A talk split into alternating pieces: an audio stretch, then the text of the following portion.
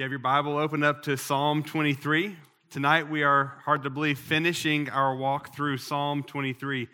I don't know about you, I have really enjoyed the time diving into this psalm and seeing what it has to have. It's such a familiar psalm, something that we've all known for a lot of us have known all of our lives, but it also has such incredible, deep truth.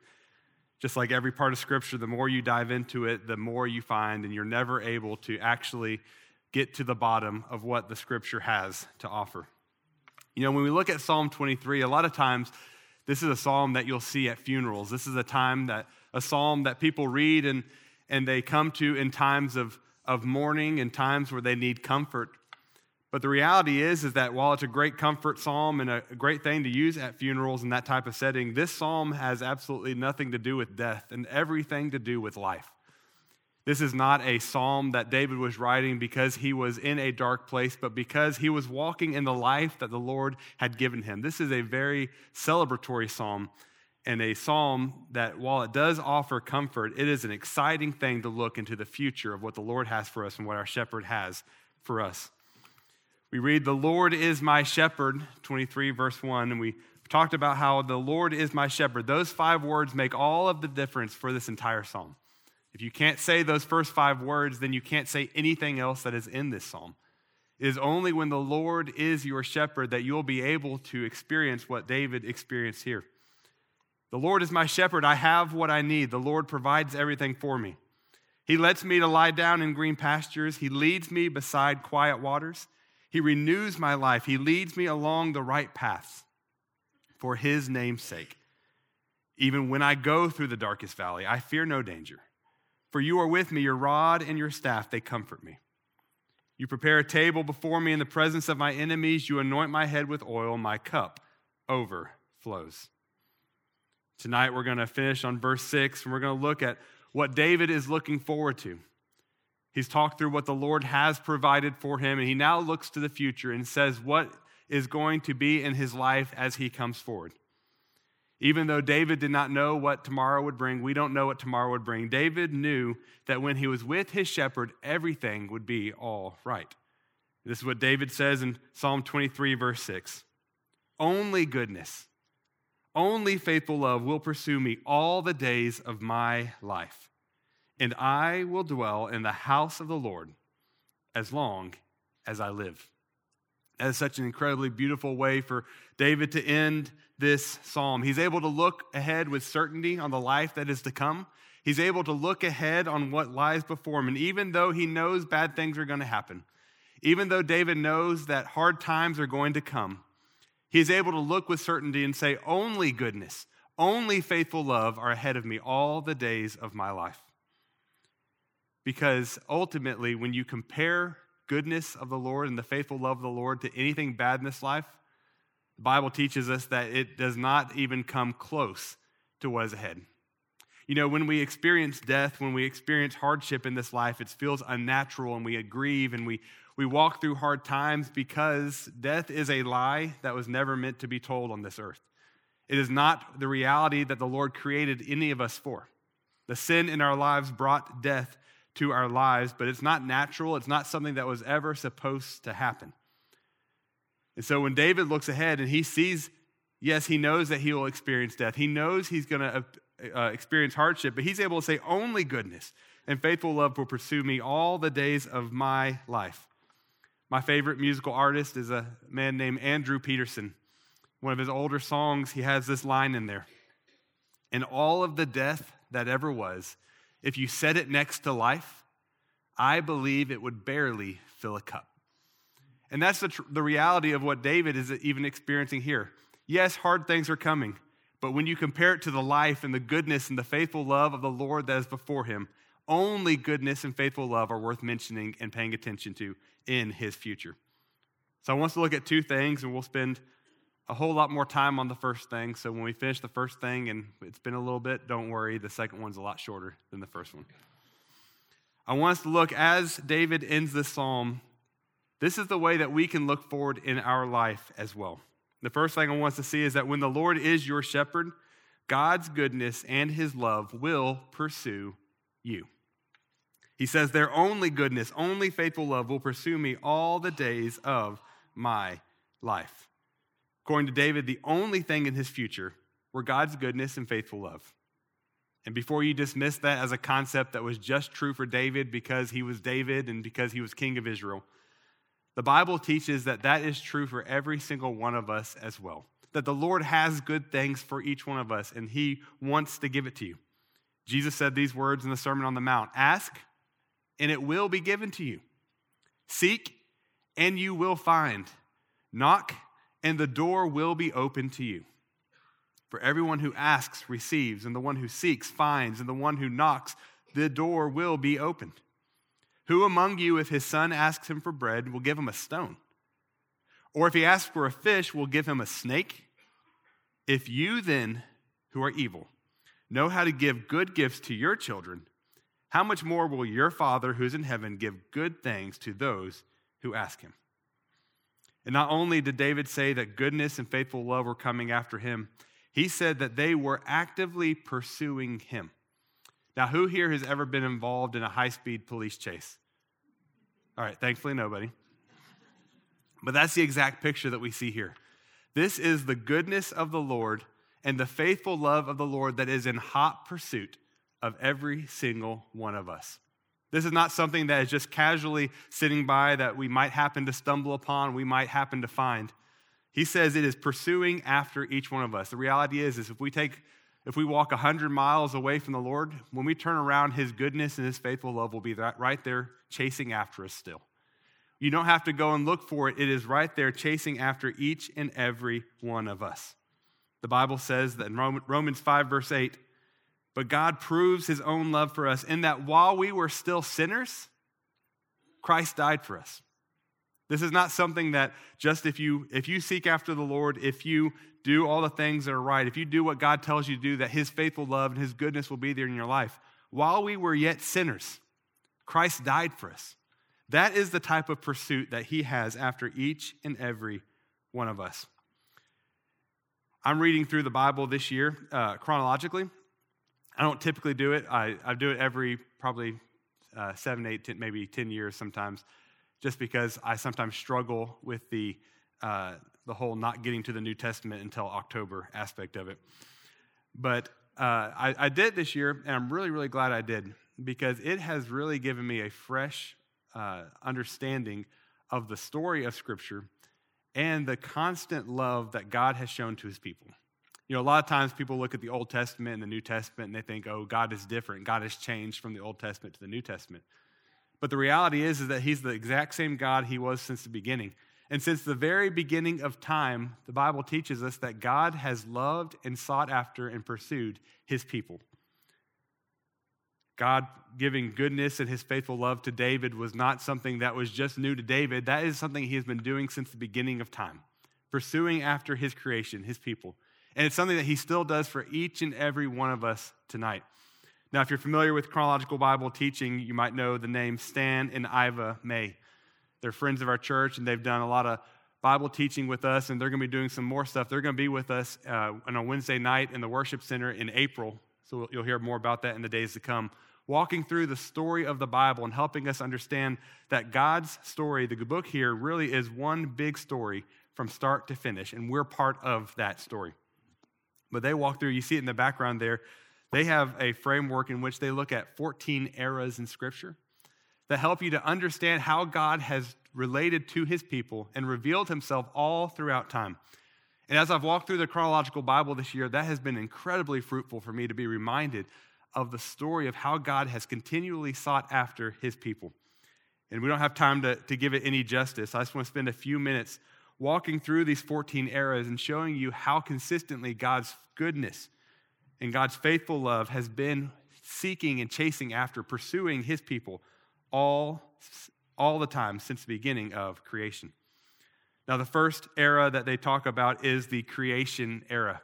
You know the first verse of the Bible in the beginning, God created the heavens and the earth.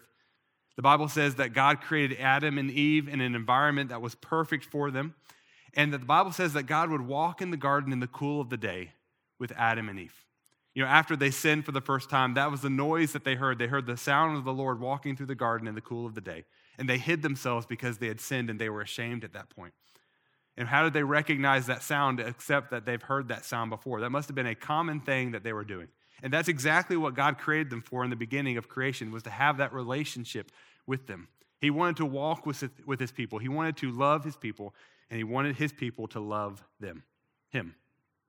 And the truth is that Adam and Eve had absolutely everything that they could ever need, but their heart began to believe a lie, and they believed that there was something more for them, something bigger, something greater and they chose to walk away from the command of God. They sinned, brought the first sin into the world, fracturing the relationship between God and man, and nothing would be the same from that moment. But even then, the Bible says that the Lord would begin pursuing after them immediately. When he was condemning Satan for leading them astray and tempting them into sin, he says this I will put hostility between you and the woman, between your offspring and her offspring. He will strike your head and you will strike his heel.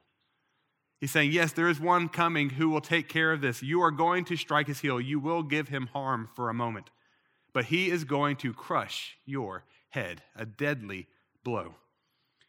And so we see from the beginning that God, even though his people turned from him, he continued to seek after them and provide a way for them to return to the Lord. The second era that they talk about is the patriarch era. This is where we see the fathers of our faith. Who is the first father of our faith? Abraham. I'm sure many of you have heard his hit song, Father Abraham had many sons. Some of you know that song, maybe not everybody. Maybe we should sing that for the special next week, get them familiar with it. Abraham would believe God even when everything in the world around him said, don't believe God. Even though he was way too old to have a kid, God said, You're going to have a kid, and Abraham believed him. And time after time, Abraham would show his faith. God would say, Hey, I want you to pack up, leave everything that you've ever known, and go to a land that I'm going to tell you where it is. Where are we going? Don't worry, I'll tell you when we get there. Abraham packs up and he follows God. And the Bible says that God blessed Abraham for his obedience, and God gave Abraham a promise. He said, All the nations of the world are going to be blessed through you. He said, Hey, you don't have any son right now. You're going to have more descendants than you can even count, more than there's sand on the seashore. And through you, through your descendants, the entire world, every nation will be blessed. Now, Abraham had no clue the reality of what was to come. We know from this perspective and this side of the New Testament that the descendant that he was talking about would be Jesus himself. And that this man who was 100 years old and had no son would one day, through his lineage, give birth to the Savior of the world. Abraham would have Isaac, Isaac would have Jacob, Jacob would have his name turned to Israel and God would bless these patriarchs. They would seek after the Lord. They messed up more times than we can count. But the Lord continued to pull them along and lead them and provide for them. Many years have gone by, and God's people end up going to Egypt to uh, survive a famine, a great famine of the day. And they end up living there and multiplying and prospering, and that's where we enter the Exodus era of Scripture. Now, many of you know the, the story of Exodus with Moses leading them out. God's people had been ended up being slaves in Egypt for hundreds of years. But God heard their cry. He never forgot them. The Lord, when he would call Moses to lead the people out in Exodus 3 7 and following, the Lord would say to Moses, I have seen the misery of my people in Egypt, and I've heard them crying out because of their oppressors.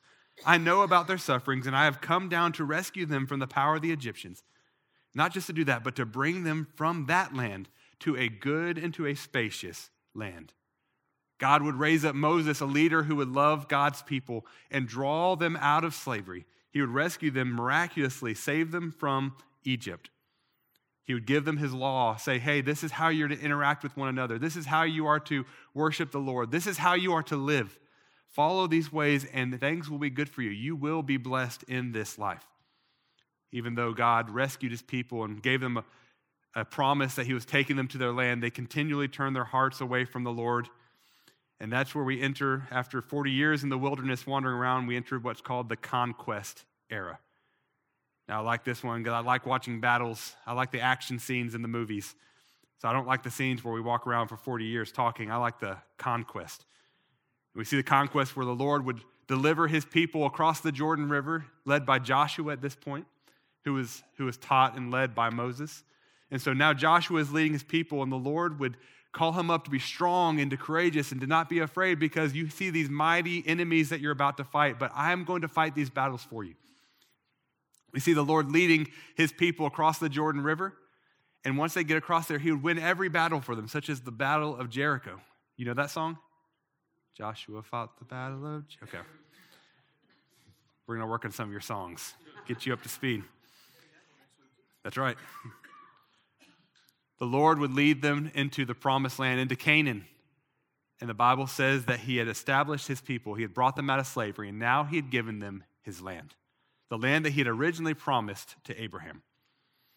But as the Israelites found, finally found themselves in the land that had been promised to them, they had the law that the Lord had given him, but they were not spending time paying attention to the, to the word. And so the Lord gave them judges. We enter a judges era where the Lord gave them judges to help them understand what the law was saying and help them know where they were going wrong in the law. But time and time again, they turned. God had given them the roadmap for success and for prosperity. They had everything they needed. But the Bible says over and over again in Judges, in those days there was no king in, Israel. Everyone did what was right in his own eyes. After time in there, we come to what's called the kingdom era. Now, this would be the glory years for Israel. This would be the time that everybody would remember. This is what everybody was dreaming of and expecting. You see, God's people looked around and they noticed the difference between them and the other people of the nations around them. Every other nation around them had an earthly king, but Israel had no earthly king. Why? Because the Lord was their shepherd. The Lord was the one that was leading them, but they were no longer content in following after the Lord himself, and they wanted an earthly leader that they could follow. So the Bible says they would call up Saul to be the king, and his heart returned from the Lord, and, and his kingdom wouldn't last super long. And then God would raise up David, a man after God's own heart. And the Bible says that God raised up David as leader and the king of Israel for the sake of his people. God looked at his people and he loved his people and he wanted them, they, they wanted a ruler, so he gave them a ruler, and not just any ruler, he gave them David a man who would shepherd them the way that the Lord would want them to be shepherded. Now, David made many mistakes, but the Lord was faithful to him, and the Bible says that these would be the golden years for Israel. They're continuously victorious in battle, and David would have incredible victory and prosperity in the nation. David's son Solomon would take the throne, and things would go to an entirely different level. The Bible says that Solomon would then lead to an incredible le- level of prosperity that the world had never even seen in a nation but the wealth and the prosperity and the goodness that they experienced in that land led them to turn their hearts away from the Lord. They no longer believed that they needed to trust in the Lord. The Lord continued to seek after them and have that faithfulness and that goodness, that love seeking after them, but they slowly turned and pulled away from the Lord. The Bible says that because of their sin, because they turned away from the Lord, that the Lord would allow a divide to come into the kingdom. We come into the divided kingdom. Because of their disobedience, God would allow a rift to come into the nation. The Bible says that the northern tribe, the, one that broke off of Israel, would experience from then on a continuous line of evil rulers. And the southern nation of Judah would have a couple good rulers here and there, but for the most part, they too were wicked. God's people, through and through, had turned away from the Lord. But God made a promise. God made a promise through the prophet Jeremiah. He said, David will never fail to have a man sitting on the throne. And the Levitical priests will never fail to have a man always before me to offer burnt sacrifices and to make sacrifices on behalf of the people. Now, that is something that David did not understand because we know the reality is who is the descendant of David that sits on the throne? Jesus. Who is a great high priest that is always before the Lord making intercession for us? Jesus. So, time and time again, as the Old Testament, uh, the uh, prophets, and as the saints of the Old Testament would continually walk away from the Lord, the Lord would draw them back in continually. He would chase after them and say, I'm sending a Redeemer, I'm sending my Son. Time and time again, He would make promises, and He would deliver on every single one of those promises. But even in this divided kingdom, that didn't get their attention. They continued in disobedience, and the Lord would allow them to enter into captivity. So they have 70 years here in captivity in which they would be taken away from their land and enter into the land of Babylon. King Nebuchadnezzar, an evil ruler of an evil nation and the evil people, would come and take over. The Bible says that except for the absolute poorest of the poor, everybody was taken out of Jerusalem and out of Judah. and the, la- the land was left completely desolate. I can only imagine what David and Solomon would have thought if they knew that this was coming. They had no clue, they had no way to even imagine or comprehend such an incredible loss for the people of God. But even then, God was faithful and he did not forget them. He said, I will keep my eyes on them in Jeremiah 24, 6 and 7. I will keep my eyes on them for their good, and I will return them to, to, this land. I will build them up, I will not demolish them. I will plant them, I will not uproot them. I will give them a heart to know me, that I am the Lord. They will be my people, and I will be their God, because they will return to me with all of their heart. So, after 70 years, the Bible says that God's people would return to the land. And many of them expected to return to the glory years, but they returned to a land that was broken and desolate and empty. And these people were really struggling to know what they were supposed to do. They were apathetic towards the same things of the Lord. Many of them had probably been born in captivity. They'd been there 70 years. Many of them had been born there. They didn't even know what this land was. They had heard about it. But to be honest, Babylon was probably a whole lot nicer than Jerusalem was at this point. And they enter back into their land and they don't know what to do, but the Lord would send faithful prophets, Ezra and Nehemiah, and send people to rebuild the people, to rebuild the wall, to restore worship to Jerusalem. He would send Zerubbabel and would put his spirit in a man named Zerubbabel who would help to rebuild the temple and restore worship to the land. But after this great anticipation, we're finally back. We enter into an era of silence. For 400 years, the Lord would not deliver another word to his people. For 400 years, even though they had rebuilt the temple and many would seek after him, the Lord was silent and was quiet. Now, if we are honest, a lot of times we know exactly what that feels like. It's not a fun place to be. It's not somewhere we enjoy, but we know what it's like to be seeking the Lord and begging the Lord for something, and we hear silence in return. During those 400 years, I can only imagine what those people must have thought that the Lord had abandoned them, that the Lord had moved on, that he had forgotten his people. But was God still working? Absolutely, he was. You know, you look historically and you look at a from a political and geographic perspective, the Greek and the Roman empires were being formed, and they would build these roads that would go all throughout the region that would allow one day the spread of the gospel to go incredibly quickly all throughout the region. At the same time, the Lord led many of his people to take the Hebrew Old Testament that we have today, the law and the prophets, and they would translate it into Greek. And that's important. It's called, uh, if you ever heard the word, it's called the Septuagint which means the 70. They took the 12 tribes of, of Israel, and they took six people from each tribe, and they translated from Hebrew into Greek. They had 72 people, but they rounded down and just called it the 70. And they had this new translation of the Bible that would go into Greek. And why was that important? Because after the exile, the Hebrew language greatly diminished. See, uh, in Babylon, that wasn't the language that they were using. As they came back, these people did not use it as a primary language. And over the years, Greek, Aramaic became, became the, the language of the land. And a lot of these people who lived in exile would be spread throughout the world into Greek and Hellenistic areas, and they would not be in areas that would speak Hebrew, and they would now have access to the Old Testament law. And ultimately, those who would become Greek speaking believers, the Gentiles, they would have access to the, the scriptures because during this era of silence, the Lord did lead his people to translate and to preserve the word, and he was faithful to keep it for his people. And after 400 years of silence, the Lord did something that would let all of creation let out the big sigh of relief. And we'd have, after 400 years, we enter into the gospel era. The anticipation of the coming of the Messiah had been building, and they knew this was coming. Some of the last words of the prophets in the Old Testament in Malachi said, The, the Redeemer, he's coming. The one is coming. He's on his way. That was the last words that they would receive, and for 400 years, silence. And then Jesus would come, not like they expected. He expected, they expected him to come on a sword with, a, with a, an army behind him and on a chariot riding horses and leading the battle into Israel and reclaiming the ground. But he came in the most humble of all conditions as a baby. And the Old Testament, the entire Old Testament was pointing to this very moment. From the beginning of creation that we see there, the Bible says that God was seeking after his people and providing them a promise that there would be a way to return to him. And we saw that through the gospel. We then enter to the church era where God would form his church as we have it today. And he would encourage them to come together and to build each other up and to encourage one another as we go on the life that the Lord has called us, the church would then send out through the missions era.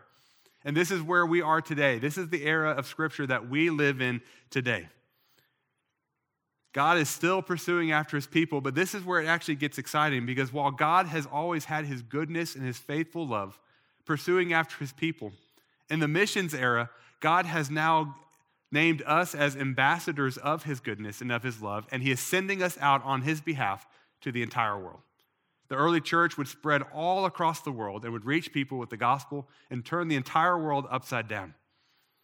And like Sam was talking about, the people in this world that do not know the truth of Jesus Christ, it is our responsibility, not just our responsibility, but our opportunity to take the gospel to them.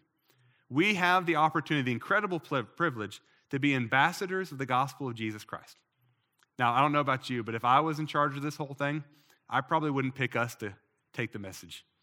I would pick the angels. I would, I would do some other way. I would put a big old banner in the sky. I would do something to make sure people have the opportunity to hear. But the Lord chose us. Listen to what the Bible says in 1 Peter 1 10 and following about the, the, the majesty and the mystery of the gospel that we have the opportunity to take part in. 1 Peter 1:10 says concerning this salvation the prophets who prophesied about the grace that would come to you they searched and they carefully investigated they inquired into what time or what circumstances the Spirit of Christ within them was indicating when he testified in advance to the sufferings of Christ and the glories that would follow. It was revealed to them that they were not serving themselves, but they were serving you. These things that have now been announced to you through those who preach the gospel to you by the Holy Spirit sent from heaven, something that the angels even long to glimpse at. Now, what does that mean? I like to think about it this way.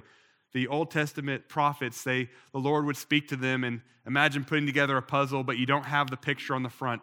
And not only do you not have the picture on the front, but you only have a couple pieces. And so they're holding up these pieces of this puzzle and they don't even know do these pieces go together? What picture am I trying to make? And they were carefully searching and investigating. And at the end of their lives, they realized that this was not something for them to know. This was something that they were given for another generation. So they would pass on the message that the Lord had given them, and a new generation of prophets would come, and they would get a couple more puzzle pieces. And every once in a while, he'd find a corner piece or two pieces that go together, and they would start to catch glimpses of what was to come. You see it in Isaiah 53. You see it in all parts of the Old Testament, where you see these very clear glimpses of part of what the Lord is doing. But even then, they did not fully comprehend what was coming. And they longed to see it, but the Bible says that it was us that has the opportunity to share it. And the Bible says that even their angels long to catch a glimpse of these things. But it's not for them, it's for us. And now that we are in the missions era of Scripture, we have the opportunity to take God's love and His faithful love and His goodness and pursue the world with it.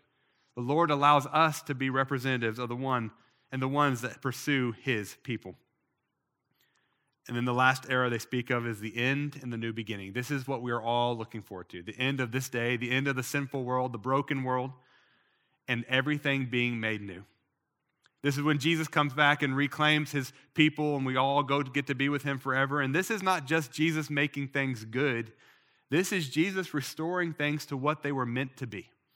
This is when all the untrue things become undone, and life is able to be completely unhindered. Death will no longer be a thing that we have to deal with. So we see all throughout Scripture, from the beginning of creation all the way to still what's to come, the entire story of Scripture is all about God seeking after His people, pursuing His people with His love and His faithfulness and His goodness. David was able to say that. And you can say the same. Why? Because since the beginning of time, God has pursued His people, and He's pursuing each one of us today. This was David's testimony I have been young, and now I am old. I have never seen the righteous abandoned or his children begging for bread. The Lord is who he was at the beginning of time. And when he said he is going to redeem us and rescue us, he is going to redeem and rescue us. And everything that he said will come true. And his goodness and his faithful love will pursue you. It is going to chase after you all the days of your life. Secondly, not only do God's love and goodness pursue us, but we will get to live with God forever. When you ask us what's in our future as followers of Jesus Christ, as sheep of the Good Shepherd, what is it that lays before us? The ability to live with God forever. The Bible says, I will dwell in the house of the Lord as long as I live. You know, for David, being with God and being around his people was absolutely top priority for him. The Bible describes David, like we talk about, as a man after God's own heart. And God, David had a desperate love for the Lord. The Bible says David would write these words in Psalm 27 4 I have asked one thing from the Lord. It's what I desire to dwell in the house of the Lord all the days of my life, gazing on the beauty of the Lord, seeking him in his temple. That was David's heart, and that is all David wanted. And here he says that I will dwell in the house of the Lord as long as I live.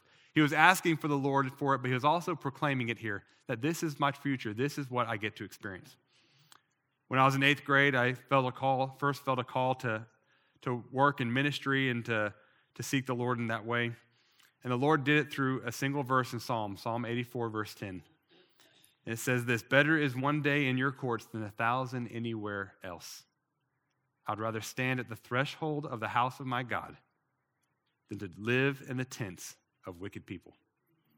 What does the psalmist say there? Hey, just one moment, one day in God's house is better than a thousand anywhere else. Anywhere, nothing in this world could provide anything in a thousand days what the Lord can provide in one. And I would rather be a servant, a doorkeeper, standing and working in the house of my God than living lavishly in the tents and dwelling in the tents of the wicked. And the truth is, we have a whole lot to look forward to one day when we get to heaven. We talked about Hannah's grandmother going to be with the Lord very soon. She has a whole lot to be looking forward to. You know, as Christians, we need to do a better job of talking about people that go to be with the Lord. You know, we, we feel sorry for them, we feel sad, and we mope sometimes. And while there's absolutely a time to grieve, the reality is, is that we should be saying, good for them. They lived the life that the Lord had for them, and they are now getting their reward. The Bible says that this is to come for each one of us who follow Jesus. They will no longer hunger, they will no longer thirst. The sun will no longer strike them, nor will any scorching heat. I don't like summer, so I'm looking forward to that part. For the Lamb who is at the center of the throne, he will shepherd them. He will be their shepherd. He will guide them to the springs of the water of life. Doesn't that sound like Psalm 23 to you? The shepherd, the Lamb will shepherd us. He will guide them to springs of the water of life, and God will wipe away every tear from their eyes. The reality is that is what we have to look forward to, and that is exactly what David was looking forward to that he would dwell in the house of the Lord forever. But that's not all David was looking forward to. He wasn't just looking ahead and saying, one day I'm going to get there. David knew that he could experience it right here on this earth. And every day that David walked, he walked with his shepherd, and the Lord led him every single day. He wasn't willing to wait till he got to heaven to walk and be in the house of the Lord. He wanted it now. I know so often we look forward to what the Lord is going to do that we miss what he is currently doing in our lives. This verse in uh, Genesis 28 is almost is really a haunting verse for me when I when I when I read it. This is Jacob, he's running away after he stole the blessing from Esau and he's going away to make sure he's not attacked by his brother. And in the night he's sleeping and the Lord gives him a vision. And the Bible says that when Jacob woke from his sleep, he said, Surely the Lord is in this place, and I did not know it. He was afraid. He said, What an awesome place this is. There is this is none other than the house of God. This is the gate of heaven. The question is, how often are we walking through life and people would say of us, God is in this place, and he didn't even know it? I don't want to live my life not being aware of the presence of God in my life every single day. Even when He calls me to do something uncomfortable, even when He calls me to do something I don't want to do, even when He gives me opportunity to do great things, whatever it is, I want to be fully aware of what the Lord is doing and be part of it. I don't want to miss what God is doing right now in sole anticipation of what the Lord is going to do one day. The Lord was David's shepherd. Is He your shepherd? Do you experience these things that he, he talks about? And the reality is, we're not going to experience them perfectly every single day because he is a perfect shepherd, but we are far from the perfect sheep. We experience, we, we cause hardship on ourselves and we walk and we stray. But when the Lord is our shepherd, you will have what you need. When the Lord is your shepherd, He will let you lie down in green pastures. He will lead you beside quiet waters. He will renew your life. He will lead you along the right path for his name's sake. And when the Lord is your shepherd, even when you go through the darkest valley, you will not have to fear because God is with you. His rod and his staff, they will comfort you. The Lord himself will prepare a table before you in the presence of your enemies. He will anoint your head with oil. He will honor you. Your cup, it's going to overflow. Only goodness and only faithful love will pursue you all the days of your life. And you will dwell in the house of the Lord as long as you live. I don't know about you, but that's what I want for my life. I'm not there every day, but the Lord is there every day. And every day that we are faithful to come to Him, He is faithful to be there chasing after us, pursuing us every single day of our life. Let's pray. Father God, we do thank you for Psalm 23 and the words that you inspired through David. Lord, these many thousands of years later, the, they still ring true to our hearts. And Lord, that is something that in this world, there seems to be a lot of things missing at times in our lives. And Lord, when we read Psalm 23, it just feels like that's the way things are supposed to be. And Lord, we know because that's how you designed us and that's what you created us for, and this world has stolen so much of that from us. We thank you for the work that you did through Jesus Christ on the cross. Lord, that you sent your Son to save us and that you so faithfully, from the beginning of creation all the way to today and the time that is to come, have sought after your people, pursued us with your love. I pray that we would submit to you as our shepherd, that the Lord would be our shepherd, that you provide everything we need, and that we would walk with you and dwell in your house every day of our lives, to dwell in your presence, to sit at your feet, and to be with you. We pray this in Jesus' name. Amen.